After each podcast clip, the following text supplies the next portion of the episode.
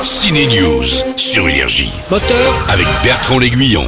action Si vous aimez la Jedi de Star Wars, l'actrice qui interprète Rey, elle est à l'affiche d'un film d'auteur où elle change totalement de registre. Daisy Ridley en mode minimaliste qui cache ses émotions. C'est l'histoire d'une fille timide au boulot, ça s'appelle La vie rêvée de Miss Fran. Mais si vous êtes fan de comédie musicale, il y a ça. C'est un peu l'événement ciné de la semaine, le retour d'une comédie teen des années 2000. Mean Girls, Lolita malgré moi était sortie en 2005. Voici la version comédie musicale.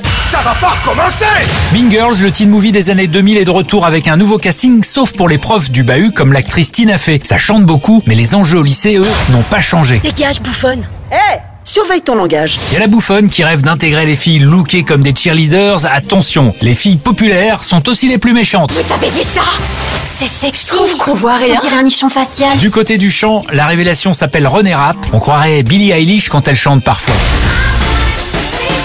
René Rapp sera d'ailleurs en concert à l'Olympia à Paris le mois prochain. Qui a écrit ces vacheries Si vous aimez la peinture et les histoires d'amour, vous irez voir Les Bonnards, Pierre et Marthe avec Cécile de France et Vincent Macaigne. J'ai jamais dit que je voulais devenir modèle, c'est vous qui m'avez demandé si je voulais bien poser pour vous. Modèle, muse et femme de sa vie, elle va tout devenir, Marthe. Ce n'est pas un biopic, c'est une histoire d'amour. Dites donc les acteurs, vous avez pu repartir du tournage avec une toile du grand peintre Ah, on n'a pas eu cette chance. Non.